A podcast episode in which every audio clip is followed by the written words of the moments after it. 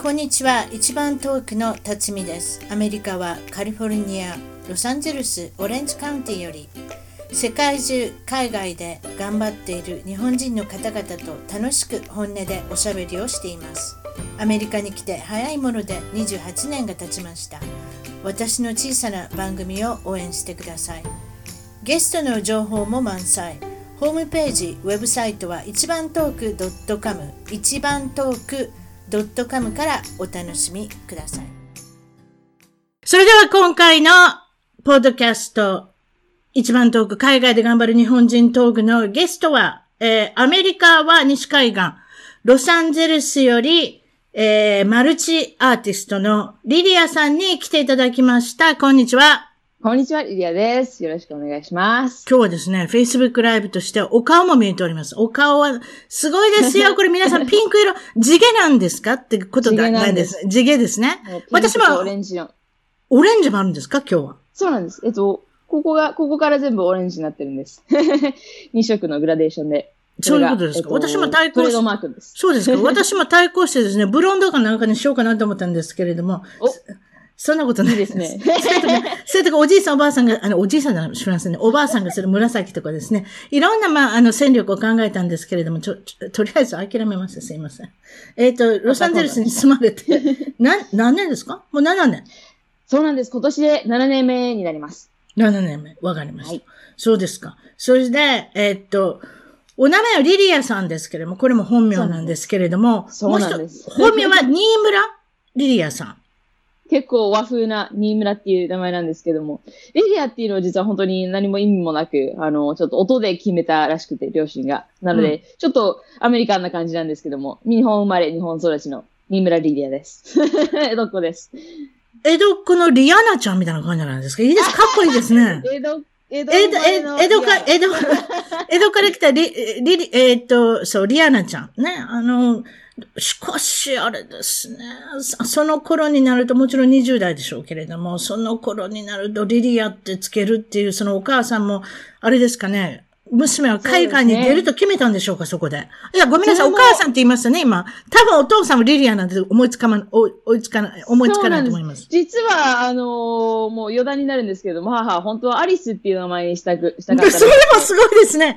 アリスさん。そうなんです。私今24なんですけども、当時アリスっていうのはやっぱり、ちょっと、あの、キラキラネームじゃないですけども、惹かれちゃうようなところがあったらしくて、それで、あの、父は、ちょっとアリスはね、ってことで、リリアっていう、あの、セカンドチョイスだったリリアを選んだらしいです。うん、なるほど、そういうことですか。はい。まあそういうことで、リリアっていうのはどういうふうに書くんですか？とりあえず。漢字もあるわけです漢字もあるんです。理科の理に、えっと、続け字っていうと、なんていうのかな、えっと、同じっていう続け字があるんですけども、それに、えっと、愛、リリアっていうふうに読みます。なるほど。そういうことですか。そしてその、先ほど新村さんっておっしゃったのは、おっしゃったっていうか、説明したのはですね、とりあえずは世界的に有名な、まずフルートの奏者で有名になって、そしてどういうわけかハリウッドに来たっていうところをちょっと後でお話を伺うことにしましょう。はい。とりあえずフルート時代からまあ派手な様子をされてた時もあるんですね。なんかそんな感じ。そうですね。髪の毛はピンクじゃなかったんですけども、いつもなんか違うことやってました。うん。まあそういったお話も聞いて。まあその今カリフォルニア州のロサンゼルス、ユニバーサルシティっていうことはユニバーサルスタジオの近所ですか、はい、そうなんです。もう徒歩えっ、ー、と、5分ぐらいのところに住んでいるので、よくあの、ユニバーサル・スタジオ・シティの、あの、周りの近辺には遊びに行ってます。その辺はやっぱりあれですか？オーディション行ったり、スタジオのフィルム、フィルミングしたり、撮影したりっていうところには一番あれですね、楽な場所ですね、多分ね。そうですね。あのー、やはりオーディションにもよるんですけども、うん、結構あの、スタジオのドラマのオーディションだったりとか、あとあの、うん、え大きい映画のオーディションっていうのは、やっぱりあの、スタジオ内で行われることが多いので、ユニバーサル・スタジオもそうですけども、えっと、ワーナー・ブラザーズ、それから CBS、もうすべてあの、この近辺にあるので、よくあの、徒歩でもオーディションに行きます。なるほど、わかりました。その、まあ、オーディション、オーディションという言葉がいろいろ入ってきますけれども、まあ、毎日オーディション毎日ってことないですけれども、機会があれば。一ですね。もう本当に。びっくりしますね。いつでもスタンバイ状態です。そうですね。リリエさんのことを知って私も数ヶ月になりますけれども、常にオーディション行って、そしてまた、オーディションは1回だけじゃないですね。2回やったり、3回やったり。そうなんです。もう3、4回戦も、あの、毎日がバトルなので、もう本当にアスリートじゃないですけども、そんな、あの、メンタルでやっていかないと本当に潰れちゃうぐらいもうオーディションの毎日です。本当にそう思います。メンタルですね、これ。メンタルの勝負ですな。そうですね。もう本当に、あの、メンタルが強いものの勝ちっていうか、そんなところも、あの、後でお話できたらいいなっていう思うので。なるほど。うんいかがですか？その、カリフォルニアに来て、その、天候だとか気候だとかっていうのは、あの、日本とまた違って。実はあの、最初7年前に、あの、アメリカに行きたいっていうあの、時に、あの、ニューヨークかロサンゼルス、どちらかにしようっていうふうに思ってたんですけども、やはりあの、ちょっと視察で行った時に、ちょうど1月で、ニューヨークは本当に大雪でもう寒くて寒くて何もかもやってらんない状況の中、顔が痛くなってきますから。そうなんです。うん。その、あの、直後にロサンゼルスに行ったので、もうその天候の違いというか、あの、うん穏便さも人、人もそうですけど、なんか陽気で、あの、天候もすごく良くて、しかもあの、あの、日本語でなんて言うんでしたっけ？ヤシの木。ヤシの木があるっていうのが本当に憧れだったので、それで実はロサンゼルスを決めたっていうのもあるくらい、天候がすごく私も好きです。ヤシの木ってね、見たらね、元気出てきません？私すごい。そうなんです。そうなんです。青空とヤシの木があったら、ほっとするんですよ。やっぱりどこの街に行って、どこの世界に行って帰ってきても、あれを見たら元気が出てくるんですよね。そうですね。やっぱりあの、いつもあの、日本に行って帰ってきたりだとか、海外に行って帰ってきた時に、ヤシの木はあの、LAX、ロサンゼルスの空港のあたりにあるんですけど、そこで見ると、あ、家だなっていうに 思っちゃうくらい、本当になんか、ほっとする、すごく、和む要素の一つだと、私も思います。そうですね。日本で言ったら宮崎とか鹿児島県の人はひょっとしたら元気があるのかもしれません。あの辺ヤシの木があるじゃないですか。そうですね。トロピカルパワーじゃないですけども。な何かそうですね。べ別にでも皆さんなんか常夏のように思ってる方がいらっしゃるかもしれませんけけれども、ロサンゼルスは別に常夏ではない。冬は冬で寒いし、一応雪は降りませんけれども、随分冷え込んで、あの、そうですね。今年はすごえく寒いですね。ええまだ、あのー去年なんかこの時期に全然プールなんて言ってたのを覚えてるんですけども、今年はまだちょっと肌寒いというか、なんかロサンゼルスっぽくない天候なのでちょっと悲しいところもあります。今年はよく雨が降りましたしね。それもなかなか珍しいですね。たまたまそういう気候になったんだと思いますけれども。えっ、と、まあ、いろいろ、あの、世界に訪れて、あの、いろんな国をい行かれたりとかしてると思うんですけれども、ヨーロッパの方にいろいろ行かれてますね。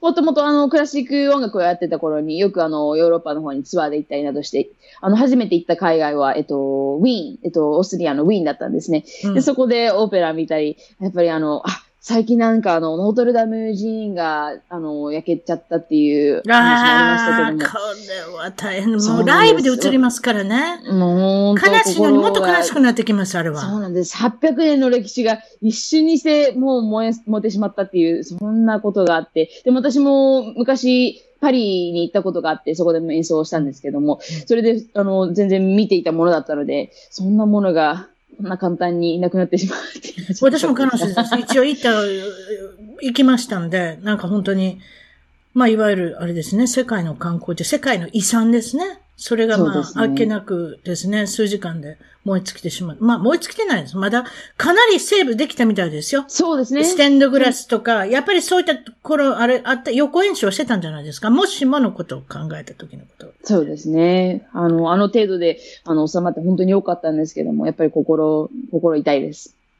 もう寄付した人がいますね。300億円でしたっけ？ー ?300 億ドル。あの、いわゆる、え、有名な、えっ、と、サーマ・ハイヤックさんっていう女優さんがいらっしゃるんですけど、はいはいあの人と、えっ、と、結婚した大金持ちのデザイナーの、ちょっと名前忘れました。グッチのデザイナーでしたっけ？とにかく300億円をとりあえずは使ってくださいと。再、あの、再建築のためっていうかね、か改装っていうんですか？そういったことで。まあ、いろんな方が、あの、名乗り出てるってことを聞きますけれども、やっぱりフランス私も寄付できたらいいんですけど、私ができるのは300円程度でしょうか？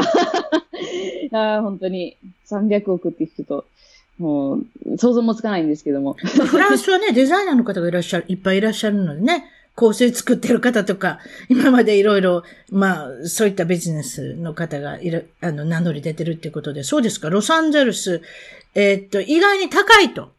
日本と比べてものすごく高いことを感じますってことなんですけれども。物価が高いというか、特に食費と生活、あのー、レント、えっと、なんていうのかな、家賃がすごく高くて、もう財布からお金がパンパンパンってもう毎日 いくら使うんだって、使っても使っても本当に、あの、すぐ飛んでいくのでうん、恐ろしいです。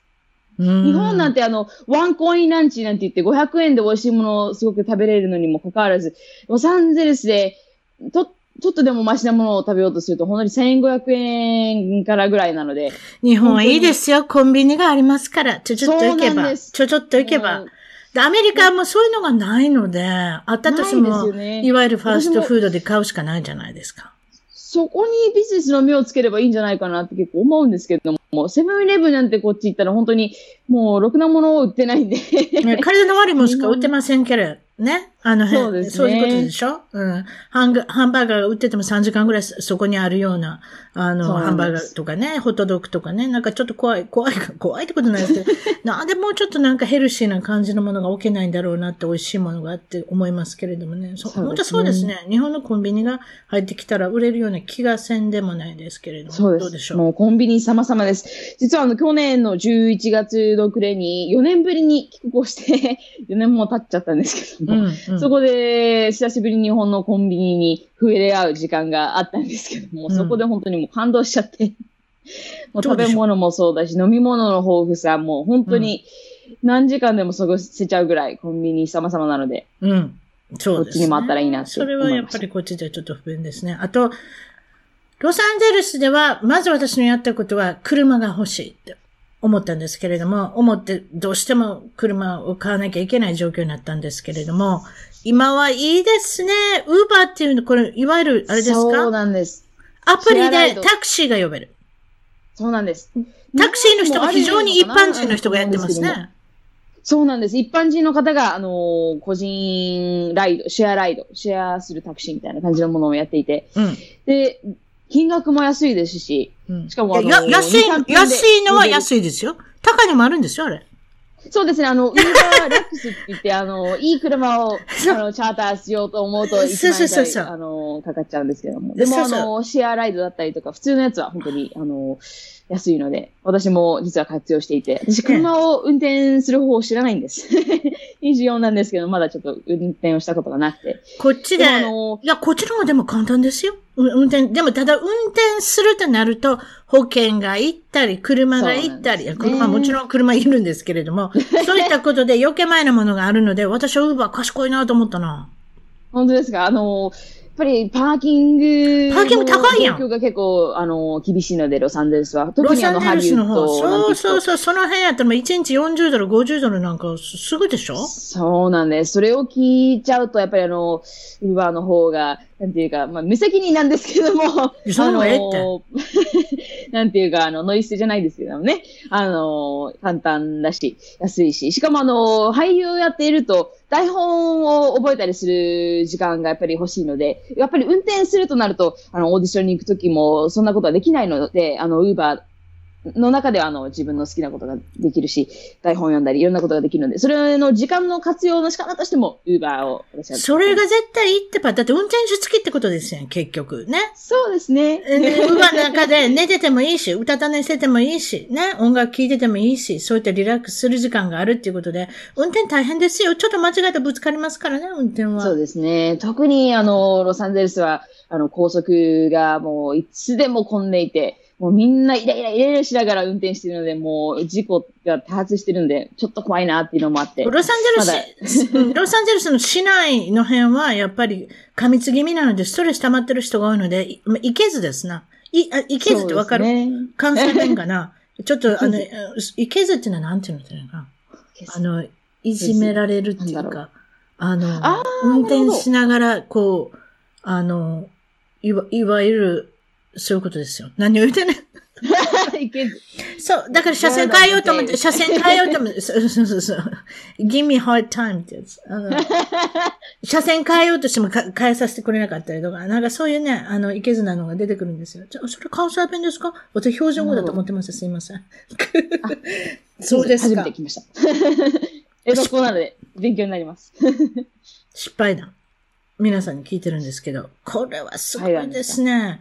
2016年の、え、グリーンカードの申請を始めて、そこから行きましょうか。これどういうことになったんですか？もう失敗というよりも、なんていうか、知識がないまま、すべてを進めてしまった私のグリーンカードの体験談なんですけども、うん。2016年、えっと、アメリカに来て4年、3年4年経った頃にグリーンカードの申請を始めまして、うんで、あの、もともとクラシック音楽をやってた関係で、それの、あの、関連で、あの、EB1 グリーンカードっていう、あの、ある分野で功績を残した人だけがもらえるグリーンカードを申請したんですね。うんでも、あの、ちょうどその頃にトランプ大統領の、えっと、選出があった、選出があったりだとか、いろんなもう、あの、政治的なごたごたしてることがあって、で、かなり、あの、普段かかる時間よりも、あの、申請に時間がかかってしまって。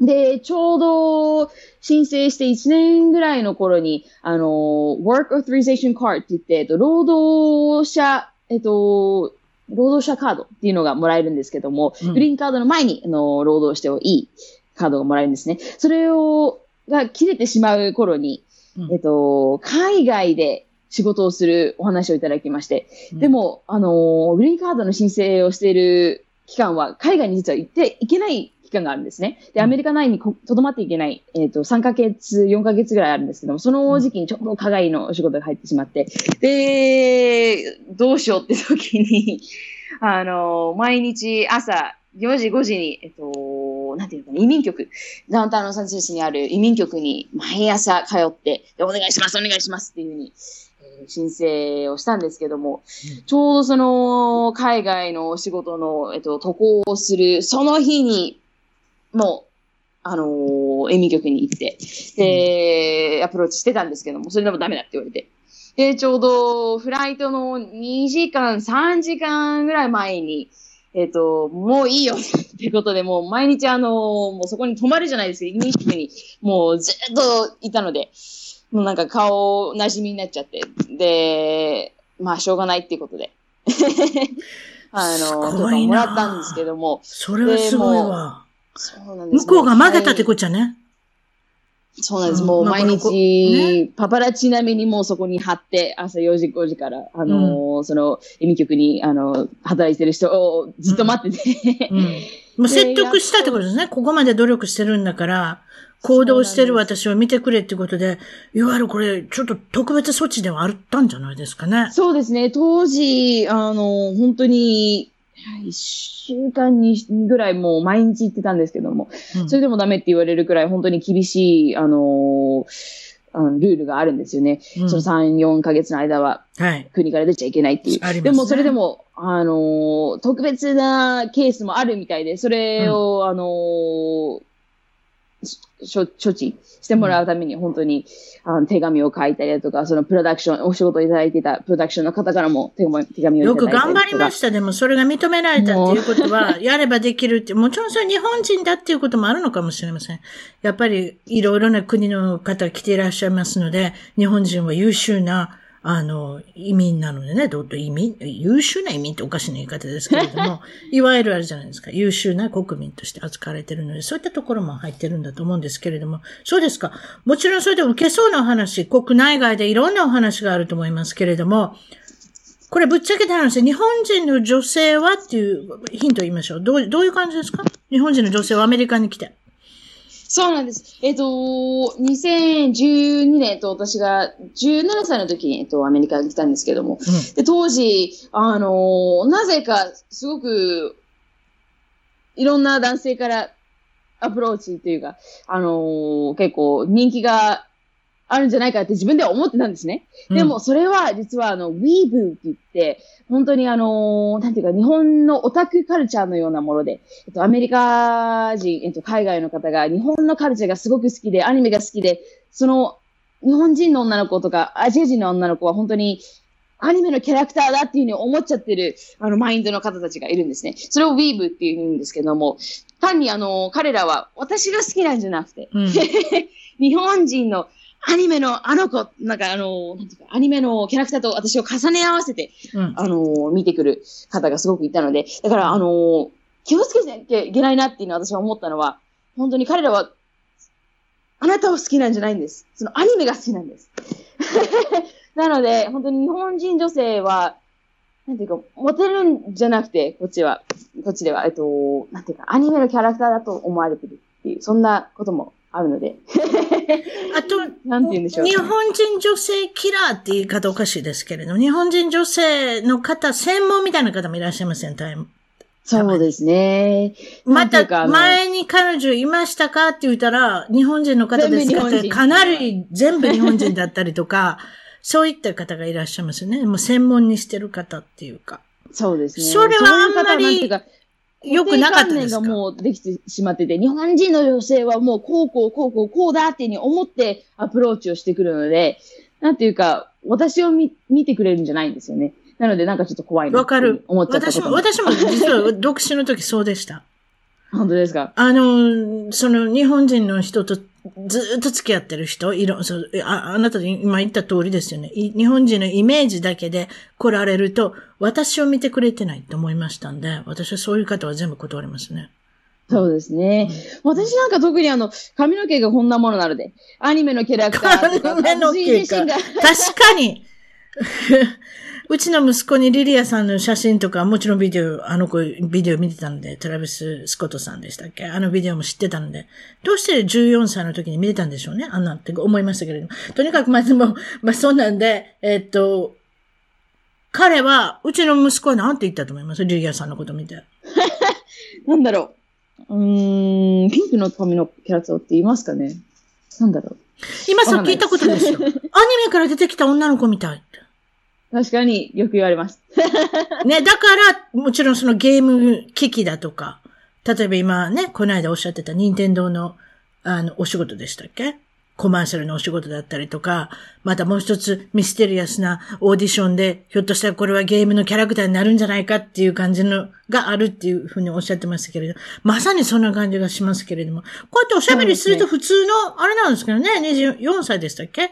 日本から来た女性って感じがしするんですけれども、そうですか。それで、えーっと、日本人の、日本からの出身地まで聞いてなかった。あ、先ほどい言ってますか江戸っ子、江戸っ子って言ってますね。東京です。はい。江戸っ子って言ってもこれ何区になるんですか？細かく言うと。えっと、千代田区で、あの、生まれも育ちも、えっと、小学校から、えっと、高校までもうずっと、えっと、千代田区です。千代田区って真ん中じゃないですか？そうなんです。皇居の隣で、あ、皇居といえば、あと何日かで日本は令和に変わるんですよね。令和ってなんかちょっと言いにくいあり、言いにくくありません？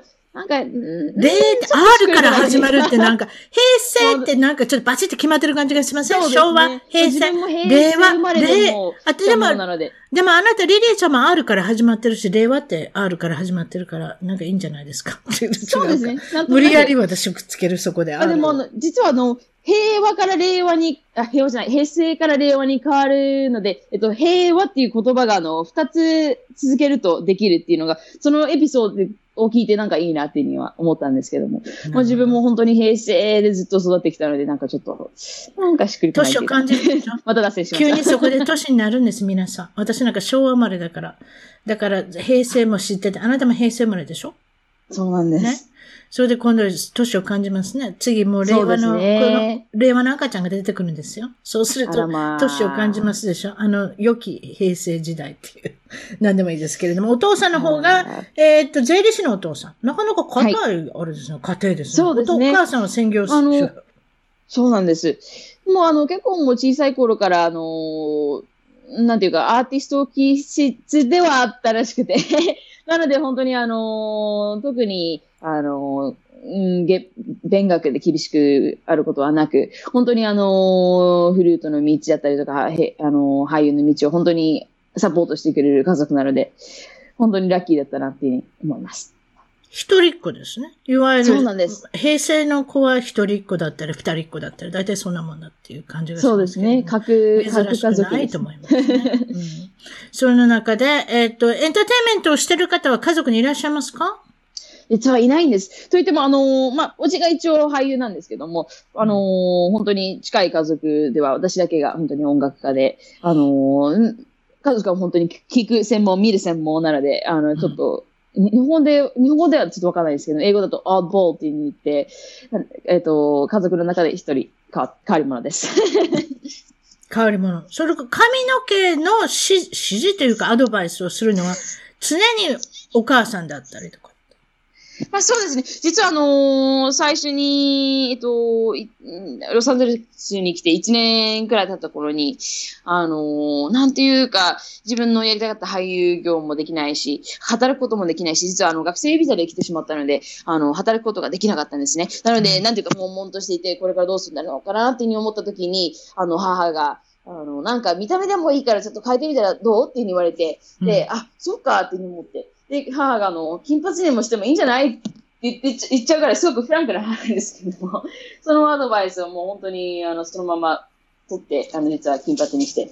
で、そこからこのピンクヘアが生まれたんです。なので、母のなるほど。アドバイスからここまで来ました。リディアさんの小さい時のお子さんの様子はどうですか？どんな感じのお子さんだったんでしょ結構、あのー本当に1歳ぐらいからもうハサミを持って、あの、工作をしたりだとか、すごくあのーアート気質、なんていうか、あの、クリエイティブな子供だったらしいですね。私は知らないんですけども。う、うん。うん、聞いたところによるとね、お母さん。に聞いたところに。そうなん。です。あの、写真を見ても結構あの、工作をしている写真が多かったりとか、絵を描いてるとか。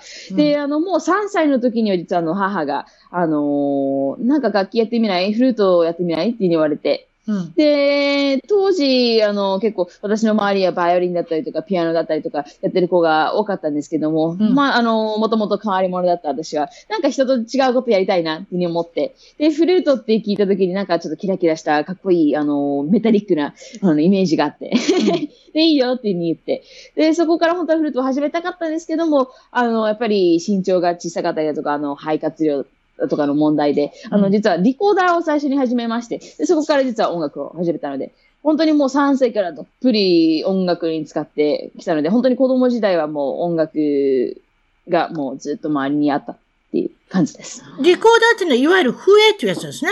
小学校から始まる縦笛。私好きでした。今でも私持ってますよ。あ、本当ですか？日本で100均でね、買ってきてね、あの、吹くんです。楽しいですよね。ね たまに、たまに吹いたりするんですよ。100均で買えるんです、あんなもん。でも、お面白いですね。私もそういうの好きなので、何でも、例えば歌謡曲を弾いてみたりとか、そういったことをなるべくしたりして、冬は楽しみますですね。これフルート、楽しいです。7歳でフルート、え3歳でリコーダーから始まって、7歳でフルートに転校して、そして、もう10歳ではオーケストラの方と、もう共演するっていう、とても、まあ恵まれて、とても成功されてる。それでいて、自分の自作のデザインのドレスも着てたって。そうなんです。これをおっしゃって、これを教えてください。どういうことですか？はい。えっと、10歳の時に、あの、オーケストラソロデビューをしまして、実はその、ソロデビューは、あの、日本のテレビ番組の、題名のない音楽会っていう、あの、本当に40、50年続いてる音楽番組で、覚えてますよ。それ朝の、日曜日の朝の9時半からそうなんですか。そうなんです。朝日放送ですよ。テレ朝ですよ。そうなんです。あの、アニメの後に、あの、いつも放送される番組なんですけども、そうですよ。あの、番組で、あの、ずっと、あの、お世話に、今でもなってるんですけども、で、デビューをして、で、その時に、あの着た衣装が、実は自分でデザインして制作した衣装を着させていただいて、うん。あのそこからもうずっと、なんていうか、あの、舞台に立つときは自分でデザインして、あの、制作した衣装を着るっていうのが私のスタイルになっていまして。誰が誰が縫うんですか？デザインするのはわかるけど、誰が、はい、このデザインでやってちょうだい。だ自分でやるの？違うでしょ？結構あの、既成のものに自分であの、なんていうかアレンジを加えたりだとか、あ、あとはあの既成のものをもっと面白くさせるの？あ、それはそうですね。ね。あの、やっぱりあまり縫うことはあの得意ではなかったので、うん。あの、まあ、自分で構想したデザインに近い、あの、土台？っていうか、うん。ベース？のものを買ってきて、で、そこで自分でアレンジをしたりとか、あの、なる。それにプラスして制作したもの。そうなんです。そんなことをやってました。でも、もちろんそのフルート、何でもいいですけれども、音楽家、その楽器を弾くっていうことは、イコール、練習がものすごくいるっていうことなんですけど、大体どんなもん練習してたんですか？です。三え7歳ぐらいの時からどれぐらいですか？そうですね。あの、最初に始めた頃は本当に何か細く長く続けられるものがあったらいいなっていうことで、あの、全然プロになるつもりもなく最初始めたんですけども、うん。で、8歳の時にあの、初めてのコンクールに出出場、出演、出演、ん出、出、出場、神々です。出場させて日本語忘れてるやろ。そうなんです。もうアメリカにいると。英語ばっかりでやってるもんな。頑張ってる。る頑張ってる。大丈夫。私が直そうとしても直せない。私も忘れてる。はい。ですよね うん。あの、日本に帰ったりするとアメリカかぶれなんて言われるんですけども、全然そんなのはもう作ってるものじゃなくて、本当になっちゃうんです。もうこっちにいるそうと。もう本当なんです。ちょっとピックアップしてくれるとかわけわからんこと言い出すんですよ。Like, あの、人にぶつかっても、I'm sorry とか言っちゃうんですよね、日本で。そうでしょ？そうなんです。目あったらニコってしてみたりとかしたらね、もうもうお菓子のおばさんに思われますよ。まあ、そんなんですけど。えっと、また脱線しました。えっとあすいません。いいんです。初めて大戦しても。ええ。まあ、とにかくそのフルートの時間ですよ。あ、フルートの練習の時間っていうのは、もう、すごい。そうですね。えっと、コンクールに出るようになってから、本当に毎日、最初は2、3時間から、で、最後にあの、えっと、17歳で国際コンクール優勝した時には、本当に1日6時間なんていうのはもう、毎日、あの、なんていうか、暗黙の了解じゃないですけど、そんな感じでもう練習していて。なので、本当に自分の時間っていうのは、ほぼなかったんですけども、うんまあ、その中でもあの少し時間を見つけて自分の着る衣装をちょっと制作したりだとか、そんなちょっとアートなことを、えっ、と、やっていました。アメリカに来る前まで何人ぐらい先生変わりました？ちっちゃい時から数えて。フルートのフルートの先生。先生ですか。うん。実はもう3歳の時からずーっとあの17歳まで同じ先生それは素晴らしいわ。お世話になってたんです。だからもう第二の両親じゃないですけども、本当にそんな感じで。おそれは素晴らしいわ。どう、世界的に有名になろうと思ってどないしてたんかなと思った。あ、そう。一人。一人、えっと、あの、ご夫婦でやってらっしゃって、あの、うんドイツ人の、あの、奥さんの先生と、うん日本人の旦那さんのフィルドの先生に、うんあの、両方小さい頃からずっとついていいただいててうまい。こと見つけましたね、リリアちゃんのお母さん。そうなんですで絶対お母さんが見つけたんでしょ？お父さんじゃないですか。そうなんです。あの、タウンページ、タウンページなんて今あるかわからないんですけど。わかりました電話帳でしょ？もめくって、そうなんです。もう、ええいろんなとこに電話して。もう化石になりましたからでも本当に3歳だね。と、そうですね。あの、もうあれは、あの、掃除に使うような。昔分厚かったんですよ。ロサンゼルスなんか2つあったんですよ、確か。私、ロサンゼルスに住んだ時は、こんな分厚いの、何センチぐらい、7センチ、8センチぐらいあるのが2冊あったと思う。今なんかちっちゃくなってもう本当に、あれでしょ、広告する人もいないし。あるあるんだとい思いますよ、まだ。うちに来ますもん、まだちっちゃいのが。個人遅いの情が。報が、あの、漏れると大変じゃないですか、最近もうみんな、あの、そうなんですよ。皆さんの名前も載載ってたんです、そういえば。そういうことですね。あれは別にコマーシャル的なそういう広告だけじゃなしに、そういえばみんなの名前載ってたんですね。あ、怖い。今から考えると怖いですね。情報はもう全部漏れ漏れ。まあでも今なんか iPhone を持ってるとね、もう顔認識で全部顔も、あの、行政の方に全部情報がいっちゃったりなんとかしてるので、もう、うん。まあ、もうどっちもどっちもだと思うんですけども。確かに。そうなんです。3ページで見つけて。で、あの、ずっとお世話になってて。電話帳です、ね。あの最近はもうお会いしてないんですけど東京都千代田区の電話帳に載ってたっていうことですか？そうですか。小中学校の思い出で、まあ、この辺で夢っていうのもど、どんな夢だったのかなって、その頃はどんな夢だったんですか？実はあの最初持ってた夢は、あの、漫画家だったんですね。あの、やっぱり絵を描くことだったり、あの、制作をすることがすごく好きだったので、漫画家になりたい夢があったんですけども、うん。でも、やっぱりあの、音楽活動を通して、うん結構いろんな海外に行くことも多くなってきた頃に、あの、ウィーンでオペラを見たんですね。うん。で、その時に、なんていうか、あの、総合芸術じゃないですけども、すべて私の好きなこと、例えば、あの、その制作で、ドレスのデザインだったりとか、うんあの、音楽もそうですし、うん演技っていうものを見たときに、うんあ、なんかあの、音楽よりも自分のことを表現できる、なんていうか、声も使って、体も使って表現をすることがしたいなっていうふうに思って、うんで、そこからあの、俳優の夢を持つようになりまして、それが12、3、11、12ぐらいの時だったと思うんですけども、うんそこからもうずっと、あの、俳優、それからあの、ハリウッドムービースターじゃないですけども、うんあの、夢を持つようになりました。なるほどね。それでまあ、その、まあフルートを、そうですか、それ高校はそれで東京芸術大の付属。はい、そうなんです。バリバリ、あの、国立の、あの、芸大附属に、えっと、行ったんですけども、もうそれもいろんな、あの、話がありまして。ど、あんまり行きたくなかったってことあ、えっと、切れました。なんか、音声が。東京芸術大のこ付属高校にはあんまり行きたくない。あんまり気が乗らなかったっておっしゃいましたけれども。そうなんですど。ういうことですか？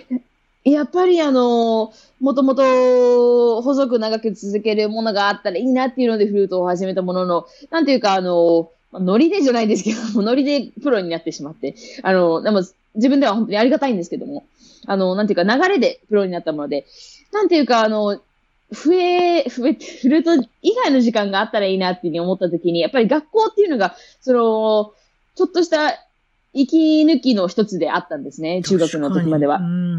で、それでやっぱり芸大の付属の音楽学校に行くとなってしまうと、その逃れる場がまた音楽に変わってしまうっていうので、確かにえーやっぱり15嫌だなっ歳から17、え、7歳から15歳ってもう8年やってるんですもん。そういう生活を練習してるのが5時間、6時間の生活をずっと8年。8年言うたら自分の人生の真ん中ね、半分以上だったわけですから。そうですね。それ、で、今度、まあ、その学校に入って、まあ、皆さん入りたくて入る、入るんですけれども、もうリリアさんなんかだったら、まあ、世界的に有名だったので、比較的、あるじゃないですか。簡単に入れたんだと思いますけれどもね、それだけ経歴があれば。そして、まあ、そっくらい留学したいなと思い始めたんですか？そうなんです。やっぱりあの、その音楽高校に行って、あんまりあの学校生活が楽しくなかったっていうのもあった中、なんかあの、自分はもっと大きなことができるんじゃないかなって思った時に、うん。そのもともとあった俳優の夢っていうのはやっぱり日本でやるよりも、まあ、日本の映画っていうのも最近結構面白いものもあるんですけども、うん。あの、やっぱり、なんていうか、あまりシリアスにとらわれられないっていうか、なのでやっぱり本場のアメリカに行って、本場の演技がしたいっていうふうに思って、えっと、ロサンゼルスかニューヨークに行きたいなっていうふうに、まあ大体15、16歳、高校始まったぐらいの時から思うようになりました。あ、で、それでも言っても、また脱線になるんですけども、ま、またまたあの俳優という夢を、にはか、にも関わらず、俳優の夢抜きにしても、あの、アメリカに行きたいなっていう、に思ってた理由が実はあって、14歳の時に、まあ、いいろいろ今あるんですけども、あの、マイケル・ジャクソンを 初めて、あの、テレビで見まして。うん。で、その時に、なんていうか、あの、もともと私はクラシックをやってたので、あの、コンサートってなると、本当にみんな静かで最後に拍手をしてて、そういう、あの、決まった、あのースタイルがコンサートはあるんですけども、マイケル・ジャクソンとなると、やっぱり、あの、観客がみんな失神するぐらい興奮してて、そのエネルギーというか、なんかパフォーマンスに対しての、そのエネルギーっていうものが、クラシックよりも私はこれがやりたいんじゃないかなっていうふうに思っちゃった時期があったんですね。で、それでうん14歳の時に初めてそれを思うようになって、まあ、俳優というの明確な夢はそこではなかったんですけども、やっぱりアメリカに行って何かしたいなっていうふうに、そこから実は思うようになった。そうですね。14歳って多感な時期でもありますし、あと進路を決めなきゃいけない、きゃいけない。中学校2年ぐらいにはもうどういうふうにしたらいいのか、どういうふうな高校に行ったらいいのかっていうことを決めなきゃいけない時なので、そういったことでやっぱりマイケル・ジャクソンだと思ったのかもしれませんね。やっぱりね。そうですね。うんうんあのーやっぱり毎日6時間、7, 7時間練習してたもので、あまりテレビを見なかったんですね。っていうか全くテレビを見なかったので。見る時間ありませんよ。えっとだってそれプラス学校の宿題なんかしてたらもうすぐ寝なきゃ。そうなんです。うんそれもあって、もう14歳で初めてマイケル・ジャクソンうん。というよりも、アメリカンポップっていうものを知ったんですね。うんうんで、そこからもう本当に洋楽も好きになってたんですけども、なのでそこに初めてその、触れた時に、なんかビビッと電撃が走るじゃないですけども、そんな衝撃があって。とても新鮮だったっていうことでしょうね。そうなんです。うん、うん、うん、うん。それで高校は、ロサンゼルスの高校に何年生の時に来るんですか？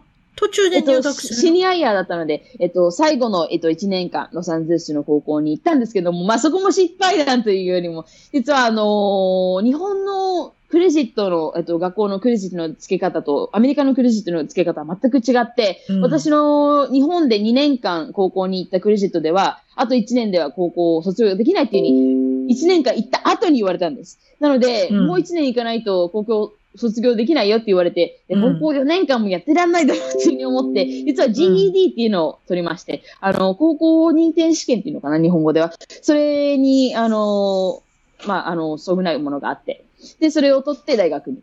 その話は聞いたことあります。こちらに留学しに来た人で、いわゆる単位、クレジットがアメリカの、あの、ものと違うっていうことで、一年、余計前に、いわゆる余計前に行ってる人知ってますよ。一年、もう一年行ってください。そうですね。それで、まあ、改めて取れるってことです。それで取ったんですか？そうなんです。そうなんです。もう私はすごくせっかちだったもので、あの、高校、こっちで2年間なんて行きたくないなって思って、もう GED を取ったんですけども、うんあの、周りの GED を受けた方なんていうのは本当にもう40代、50代なんていうのも本当はいにたくさんいまして。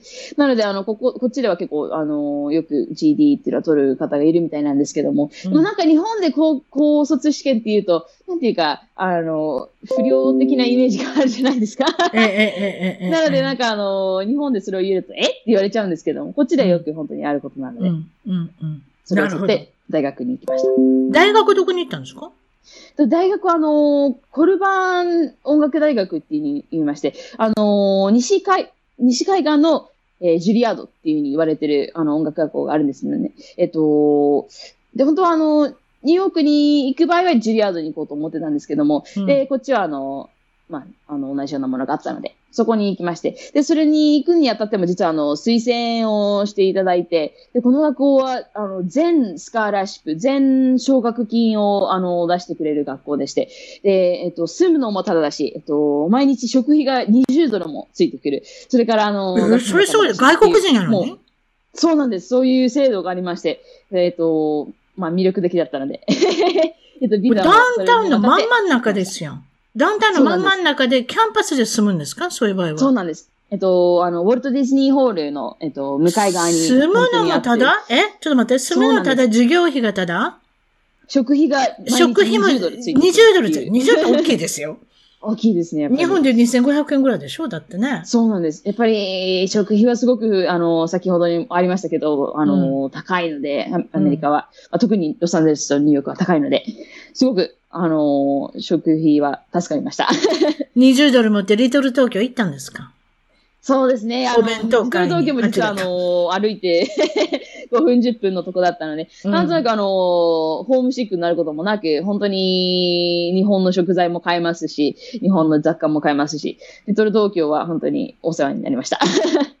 それやっとここまで追いつ、あれ、来ましたけれども、現在の職業と、そその説明ということなんですけれども、それじゃまずはそのフルートの奏者で世界的に有名になられまして、どれぐらい有名なのかっていうのを、ちょ、ちょっとフルートの奏者の方から行きましょう。はい。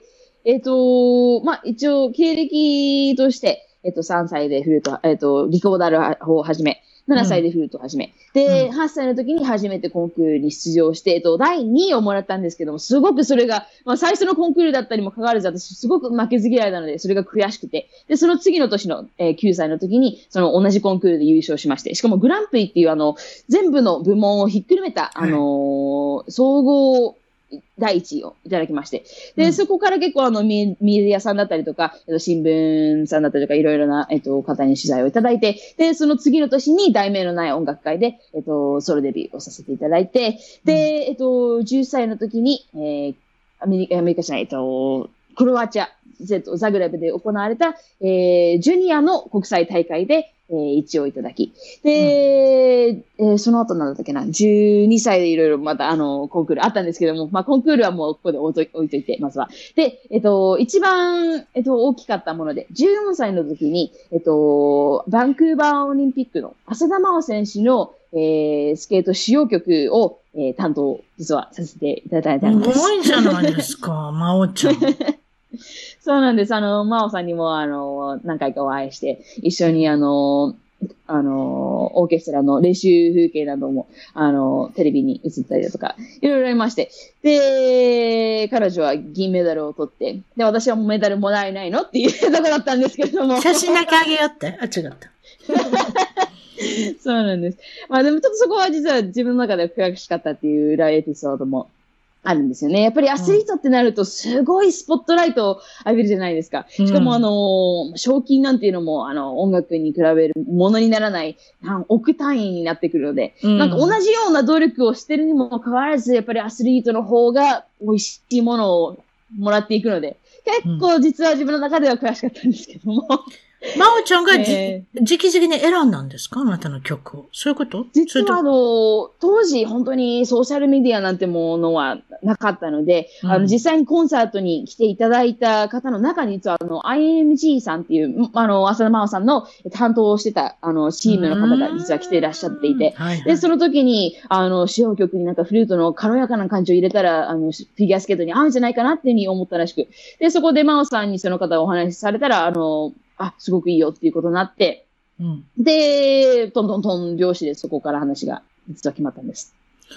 世界のコンクールで裏話がありますっておっしゃいましたけれども、その、そね、どうなんですか？それちょっと教えてすごく興味あると思います、皆さん。どういうふうにコンクールの、まあ、あれですよね、点数が決まっていくのかっていう、結果が出るのかっていう。そうなんです。あの、すごく、やっぱり政治的なこともすごくあるんですよね。で、それで詳しいも思いを何度もしてきたんですけども、うん、特にあの、2010 2009年、えっと、の時に、えっと、フランスのパリで、えー、世界大会、えっと、フルートの世界大会では、えっと、1、2を争うぐらいの大きい大会があったんですけども、で、うん、そこでもう万全の準備をして、あの、優勝するつもりで、まあ、優勝しかないっていうのを思って、あのー、挑んだんですけども、第一審査で実は落とされたんです。うん、というものの、もう本当にあのー、観客にいた方たちが、もう大ブーイングで。うん、で、その回で優勝した方が、実は私が後に優勝する、あの、17歳の時の時に、えっ、ー、と、うん、世界大会で優勝した時の第2位なんです。ということは、一次審査で落とされた私は、その方より、引いてなかったっていうことになるじゃないですか。でもそれもなんかちょっとおかしいなって思って。で、そういうことやっぱり政治的なことはいっぱいあるし、もう悔しい思いはたくさんしてきたし、でもやっぱり、あのー、当時、本当に最年少で、あの、優勝してたので、本当に周りの方、30、40の中、私は13、4歳だったんですよね。なので、すごく、なんていうか、そういう思いをした、きたからこそ、なんか今、あのー、まだ24なんですけども、なんていうか、その2倍、3倍の人生を 生きてきてるような気もして、なのですごくメンタルは強くなったと思ってます。なるほどね。それで、今まで、例えば今ダンスとかしてはりますやん？そうなんです。いつからダンス始めたんですか？実は、それもあの、マイケル・ジャクソンの影響で、で、初めて彼を見たときに、あの、本当に体中を使った表現、パフォーマンスっていうのを私もやりたいなって思ったときに、やっぱりダンスだなって思って、はい、で、その日にもう DVD を買ってきてスリラー25周年のアルバムだったんですけども、あの、特典で DVD がついてて、で、それを見ながら、えっと、ウォークもしたんですね。そうなんです。今もちょっとやりたいんですけども、ちょっとあの、スペースがなくてできないんです。わかります、わかります。あの、そうなんです。マイケル・ジャクソンの。じゃあその辺から踊りを始めてらっしゃるんですね。自己流。いわゆる自己流ですか？独学です。はい。うん、独学でダンスを始めて。で、実は、あの、あの、題名のない音楽会さんに、もう3回、4回目に出させていただいた時には、うん、あの、マイケル・ジャクソンのトリビュートもやらせていただいて、で、うん、マイケルの曲を吹きながらダンスをするっていう、あの、すごいですね。変わったこともやってたんです。うんで、実はそこ、その話にその続きがありまして。どうぞ続けての。その時のビデオを見た、7年前だったんですけど、その時のビデオを見た、えっと、アメリカズ・ゴット・タレントっていうアメリカの番組があるんですけども、そのプロデューサーさんが今になってそのビデオを、あの、見られまして。で、あの、実は今シーズン出場が決まりまして、もう収録をしたんですけども。そうですね。もう収録もされて、来月の公開待ちっていうことですね。すいわゆるこの三大ネットワーク NBC で人気の番組ですよね。超人気番組でもう第いわゆる14シーズンアマチュア、アマチュアっていうか、半プロ、アマチュア、プロ、すべて才能のある人は出てきてくださいっていう風なそうですね。番組ですね。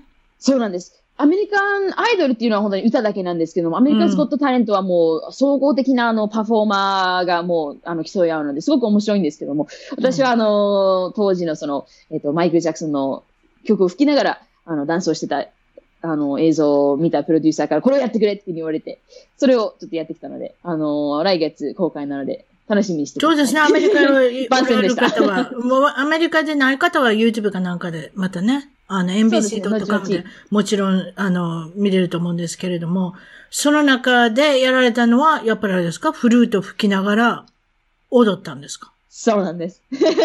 そ。れ以上は実はちょっと言えないんですけども。わかりました。あのーそれは見てのお楽しみということで。それでもちろんそのアメリカで、い今でこそたくさん活躍しておられますけれども、大変な時期もあったけれども、いつブレイクアウトしたんですか？やっぱりあのーグリーンカードを取ってからなので、本当に1年半、2年前から本当に、あの、ちゃんとした活動をできるようになりました。うん。なので、うん。最初の本当に4年間は、まあ、無駄ではなかったというふうに私は思ってるんですけども、やっぱり学生ビザで来てしまったので、なんていうかちょっとイメージと違ったっていうのはあったんですね。うん。なので本当に、本当に1年半、2年前が自分にとってのニューチャプターじゃないですけども、だったというふうに思います。それじゃあですね、主だった、どういったところで活躍してんのか、まずそれじゃあ CM から行きましょうか。どういった CM はい。出ます、コマーシャル、えっとビデオ。コ。マーシャルは、えっと、今出てるものだと、えー、ユナイテッド航空さんの、えー全米テレビ CM、それから、えっと、同じ CM が機内でも毎日流れてます。なので、見見た方もいると思います。見たことあると思う。あなたと思って見てないですけど、はい、見たことあります。ピンクのカメラで逃さないでチェックしてください。っていそううのですね。と、えっと、ウルタっていう、日本の、日本で言うと何に当たるんだろうな、えっと、アメリカ全、えっと、なんだろう、大、大規模の、えー、コスメブランドというよりも、コスメデパート松本清じゃないですか？あ、そんな感じですね。あの、いわゆる松本清じゃないですかね。そうですね。そのコスメを扱う、てました。コスメティックを扱ったチェーン店。松本清っていう生々しい名前ですけどね。もう忘ウルタれてましたの方がかっこいいですけどね、すいません。でも、松本清なんですよ。ひらがなでしたっけちょっと忘れましたけれども、でも有名ですよね。です。はい。あとコマーシャルは、全米テ,、テレビコマーシャル。えっ、と、それから、えっ、と、最終カットには乗らなかったんですけども、実はあの、ペプシの、えっ、と、なんていうのかな、えっと、スーパーボール。クルーってやつですね。何を言ってるの？私は。っていうあの、お、クルーってあの、カリービーの人が、あれの時にもう撮影はされてるんですよね。そうなんです。撮影あなたが入ってる。る、ピンクの頭が入ってるんですよ。で、そうなんです。お、クルーは言うたかどうか知りませんけれども、で、どうなったんですか？カーリー・ビーさんが最最終的に決断したんでしょ？そうですね。そんなこともあり、えっと、それは最終カットには載ってないんですけども、一応、えっと、パペプシ、ペプシ。ハリウッドってそういうのあるね。を撮影しました。鶴の一声っていうやつですね。多分ね、カーリー・ビーさんはすごい、やっぱり権力があるので、そうですね。あの、もうあのコマーシャルでも、うん億、うん十億もらったっていう話なので、まあ彼女が全部あのあれもし乗ってたらですよ、スーパーボールのコマーシャルですもん。それでいて。うん。今までコーラ飲んでた人がペプシも飲む、飲むんじゃないかっていう勢いで売れましたので、まあでもそういうことも、あともう一つ、かすったのは、もちろんこ、次、そうじゃ、映画の方、あ、でも、任天堂のコマーシャルも出てるんですね、今度ね。あ、出そうなんですね。あの、まだ、まだあの、撮影をしたばかりで、まだ出てないんですけども、それも、あの、すぐ、あと、何ヶ月か後にはテレビに出るので、待それとか、あと、大手、大手の、えーっと、会社が、オーディションする場合は、名前言わ言わないっておっしゃった。あれ面白いですな。特にあの、アップル社のコマーシャルの場合は、製品があの発売される前にその、あの、撮影をするので、あの、あ、そう。重大企業秘密なんですよね。なので、あの、アップルのコマーシャルのオーディションですっていうふうに言わないで、例えば、あの、本当に変な名前を言ってくるんです。例えば、フラワーコマーシャルとか、あと、包帯とか言って、あの、全然関係の名前、ない、あの、単語を。ああ、そう。覆面やな。覆面コマーシャルを挑む、挑むわけ、あなたが。で、そです。その時に、何？スタジオに現れて、撮影する時に言われるんですか？あ、それも言われないことがあります言われないこともあるの？アップル社の場合は、もう本当に出てくるまで、あの、わからない。超企業本当にあるので。せやな、漏れるもんね、今頃ね。すごいね。そうなんですよ。どっか漏れてしまうみんな携帯持ってるので撮影現場で撮影禁止って言って言っても、あの、もう簡単あ、に、そう。なんかポケットに入れて取れちゃうじゃないですか。うんなので、もう、没収なんてことは、あの、特にあの、あの、ミュージックビデオはよくあって、もともとあの、ミュージックビデオ結構私出てたんですけどあ、ミュージックビデオも入れてください。どこに出たんでしたっけ？なんかいろいろ出てはるんですよ。そうですね。あのー大きいものだと、まあ、これはちょい役だったんですけれども、テイラー・スウィフトのバッド・ブラッドって言って、あのー3年前に本当に話題になったミュージックビデオがあったんですけども、そのセットでは、携帯没収、それもあのーバックグラウンドの人たちでも、エキストラの人も、あのー衣装を隠すために移動中は全部ローブを着て、あのうん。移動なんてこともあったぐらい、うん本当に情報の漏れを、あのー結構厳しいところもたくさんあります。あれはオールスターが共演したビデオですね。セレナ・ゴメスさんも入ってたし、ヘヘイリーえっと、スタンスヘイリー・フィールドさん。スタンフェルドもそうだし、カーラ・グレベーニュ、ゼンデイヤ、もう本当に当時人気だったモデルさん全員いました。ジジ・ハディットもいましたね。今すごく人気ですけど。他は？他の、あの、ミュージックビデオは、そんなもんですか？出たのは。有有名なところだと、あのー例えばトラビス・スコットさん、それから、えっと、ピットブルさん、あーそれから、ピットブルも出たの？ピットブル、そうです。あの今休憩してますけど、出ようやく休憩しますよね、あの人。そうですね。休憩するのかと思いますビジ。ネスの方で今成功してるみたいで、もともとあの、ビジネスマンとしてやってたみたいなんですけども、音楽の方もやってて。なので彼は今、ちょっと音楽休止中みたいですけども、私はでもえっとピッビデオ出てます。私はピットブルの初め、初めて歌聞いた時に、 Uno dos tres ってやつね。覚えてます？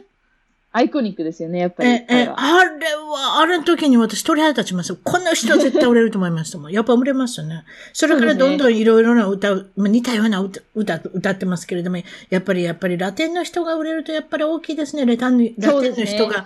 人口が多いから。英語圏を継ぐ第二のやっぱりあの、語源なので、スパニッシュは。そうでしょ？えっとジャスティン・ビーバーもちょっとスパニッシュを喋る、喋ろうものなら、歌おうものならもうすぐ売れますよ。そうですね。やっぱりセリーナ・ゴメスも彼女もやっぱりスパニッシュ系なので、よくあの、スパニッシュ系の方とあの、共演してますけど、売れますよね。あとは誰だろう。他にも結構最近よくスペイン語の曲をあの、ビルボードチャートで見ることが多いので、うんもう日本日本語もそのうちあるんじゃないかなっていうふうに思っちゃうんですけど、まだまだかなって思います。なるほど。そして、えっと、気になるところは、こちらのいわゆる洋画、映画にも出ておられる。はい。そうなんです。何に出ましたでしょえっと、最近では、あの、今、あの、フェスティバル、え、え映画祭を回ってる、あの、映画で、えっと、ジザベルっていう映画があるんですけども、その映画は、あの、South by Southwest っていう、結構あの、重大映画祭の一つである映画祭でノミネートされた映画で、それも結構、えっと、出てますし、あとは、あのーなんだろう、ドラマで言うと、えー、Anime Crimes Division っていう、日本語で言うと、アニメ刑事部かな、アニメ刑事部っていう、あの、はい。結構、日本のアニメを集結させて、あの、一つのストーリーを作った実写版の、えっ、と、ドオリジナルドラマがありまして、うん。えーそれにも、あの、ヤクザのボス役で 出ています。えーそれから、あのーこれから公開されるもので、えっ、と、今私が一番楽しみにしているものは、えー日本の戦隊系シリーズがアメリカに渡って、パワーレンジャーっていう風になったんですけども、それも、はい。えっ、と、キレンジャー役を、えーやっています。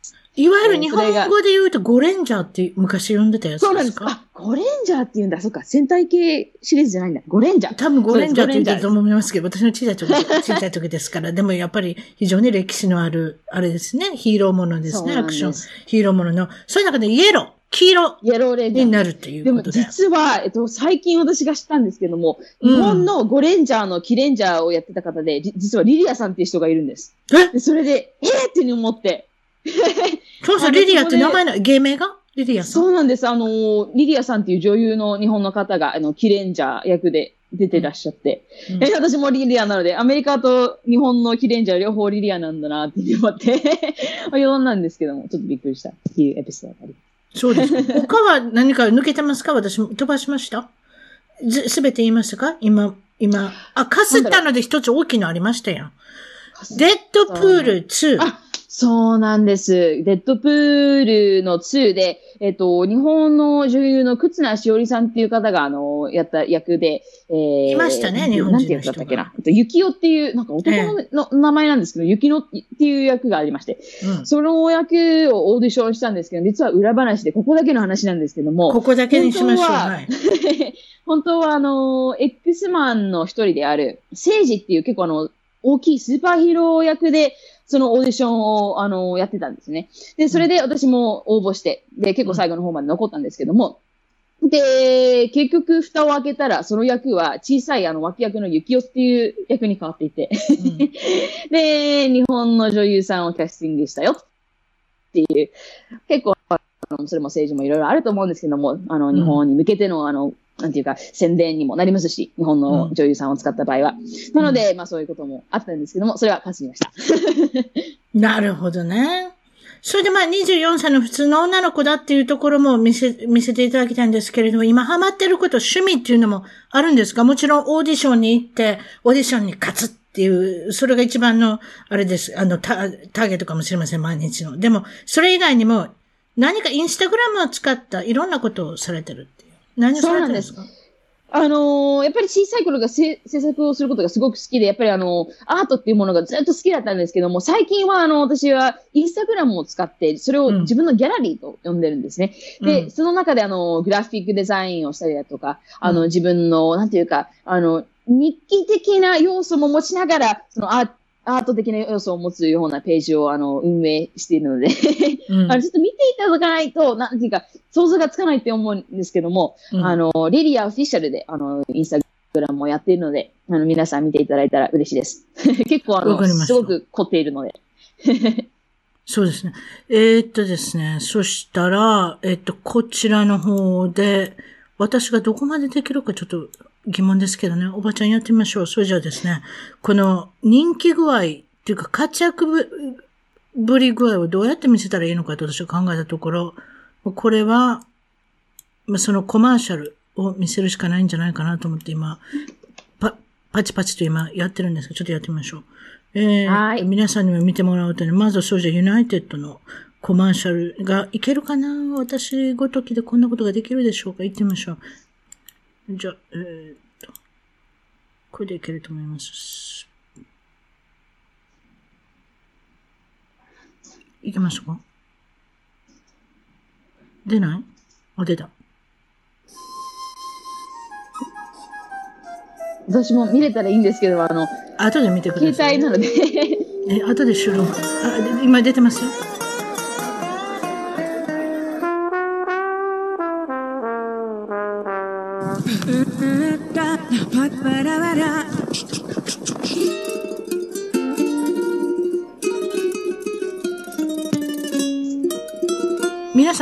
方み聞こえてると思いますけど、聞こえてること祈ってるんですけど、どうでしょう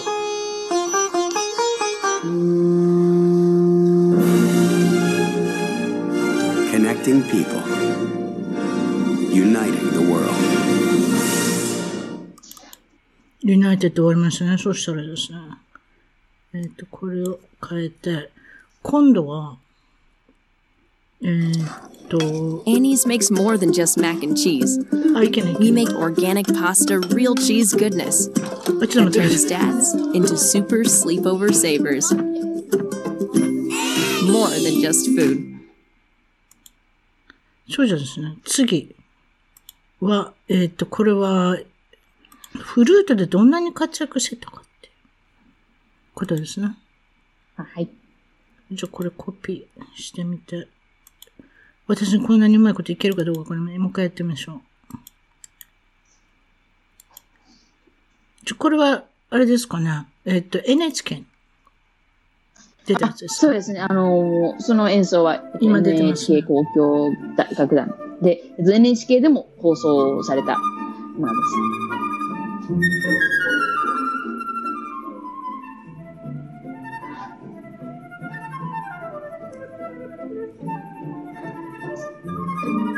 時は地味な頭ですね。あ、そんなこと言ってけない黒い髪の毛で黒いドレス着てられるので、ちょっとあの、ね。リまあ、あの、リ本当はもっと奇抜な格好リリアちゃんに見えないけども。リリアちゃんに見えないですけど、リリアちゃんです。っていう。こと言っておきます。後でこれすべて、あの、リンクの方を、一番トークドットカムのゲスト情報の方に載せますので、後で見ていただけるという。ことで。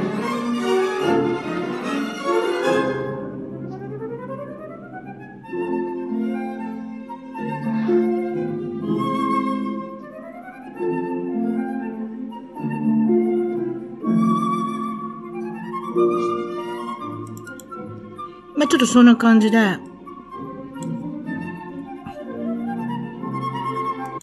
とりあえず終わります。それで一番最新の、これはあれですか？ベストフルートカバー。これもいけるかあ、えっと、それはあの、本当にあの、ヒップホップのカバーをフルートでやった、あの、動画なんですけども。じゃあそれも こんなこともやってます。それもそれもやってみましょう。あそれ、それプラス、あの、ダンスをしたものが、あの、アメリカンスコットタレントで流れるので、まあ、ちょっとそれの、あの、なんてあ、いうかそう、あなた言うの？忘れて、歌、歌も歌ってはりますよ。そうなんです。それも言ってください本当にいろんなことやってました。ほんまマルチタレントっていうか、もうやってないもんないんじゃないですか あと何？やってないかなまあ、あの、とは二頭をで追うものは一頭も追えずなんていうことわざありますけども、私はもうそんなものは関係ないと。ということで、もう自分の、あの、好きなこと、あの、興味のあることは何でも発信していこうかなっていうことで、実はあの、ずっと、えっと、言葉を使った音楽っていうのをやりたくて、やっぱりフルートだと、あの、音だけで、言葉がないので、なんていうか、うん。何か伝わらないものっていうのもあるんですよね。うん。あのなので、あのーずっとか歌手、ラッパーをやりたいなって思ってたんですけども、えっと、今年の2月に初めてデビューシングルの I Think I Like That っていう曲を、あのードロップ、えっと、ドロップ、なんていうかな、リリースさせていただきまして。本当英語になっちゃってすみません。大丈夫ですよ。うん。でまあ、それもえっとサウンドクラウドで聴けるんですね。確かに。そうなんです。日本語と英語、両方を使った楽曲になっているので、あのー面白いと思います。わかりました。それもリンクの方を、サウンドクラウドだったらすぐね、あの、コピペして、はいそこからリンク聞けるようにしておきましょう。そうじゃですね、これは一番最新の、えー、私にこれができるかどうか、ちょっと待ってください。多分、音がちゃんと聞こえてるのかなでも、とりあえず、まあ、画面だけでも、どうぞ、皆さんに見ていただきましょう。行きましょう。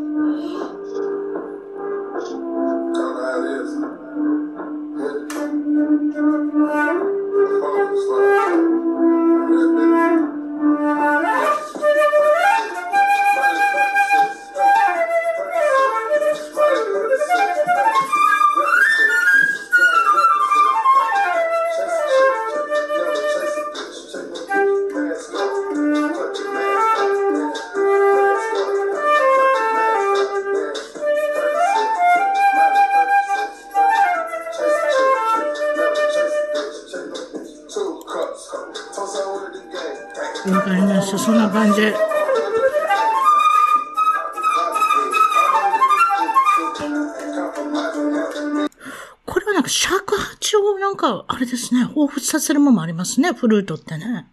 そうですね。特にあの、モダンな曲を吹く場合は、あの、モダンテクニックっていう、あの、テクニックを使うので、結構あの、うん尺八の尺、なんていうかな、えっと、車がかかったような音だったりとか、うんうんあの、そうそういったものを再現することもできるので。うちのおじいちゃん尺八弾いてた、吹いてたのね。えそうなんですね。せえ、私思い出しましたね、の高校の時の友ね。達も尺八を吹いてて、私もちょちょっとだけ吹けるんですけども、うん。尺八フルートっもかっこい。て、ちょっと最後質問してですよ。フルートってこう、長さはいろいろあるんですか？長いのから短いのから。実はあのーまあ、いろいろあって、えっと、子供用フルートの U 字管っていうものがあるんですけども、それはあのー大人サイズの、あのーマウスピースの部分だけが曲がっていて、短くなってるフルートがあるんですね。うんで、それがあのーまあ、一応普通のフルートと考えられるんですけども、うんその他にあの、サイズよりも音の違いで、ピッコロっていうあの小さいのものもありますし、それからアルトフルーピッコロ、ピッコロ。そうそうそうでした。それで？そうなんです。あの、アルトフルートっていうあの、長いやつもあるんですね。ねでそれで、えっと、バスフルートっていう、となると、そんなの本当に大きくて、背より大きくて、で、あの、マウスピースリリアちゃんって背が小さいから、いや、そう、大変ですね。そうなんです。あの、一度吹いたことがあるんですけども、本当に、あの、重たいですし、もうフルートの息を超えてるようなフルートもあるので、結構面白いです。フルートだけをあの集めたフルートオーケストラなんていうのもできるぐらい、あの、いろいろなバリエーションがあるので、知らな。意外と面白い楽器フルートも奥が深いんですね。そうですか。そして、えっと、日本の方でぜひ、リリアさんとお仕事、ね、あの、えなんだか、要請したいというか、お仕事、こんなんどうですかって方は、リリアオフィシャル .com、この下の方に、はい今書いておりますけれども、この下の方ですね。リリアオフィシャル .com の方から、コンタクトの方で、あれですね、連絡取ったらいいんですね。アメリカにいる方でも、日本にいる方でも、ね、お仕事の何かこういったことでリリアさんと一緒にプロジェクトがしたいって方は、リリアオフィシャル .com の方に連絡くださいってことで、今日はどうも、長々ありがとうございました。いえいえ、こちらこそありがとうございました。楽しかったす。です。はい、失礼します。一番トークのツイッターでぜひフォローをして絡んできてください。また一番トークの Facebook で気に入ったらぜひいいねをお願いします。番組の聞き方は iTunes もしくは内蔵のポッドキャストアプリより一番トークを検索。Android のスマートフォンからはサウンドクラウド、Google プレイミュージックのアプリより一番トークを検索。チャンネル登録をして新着をいち早くゲット。私の小さな番組をぜひ応援してください。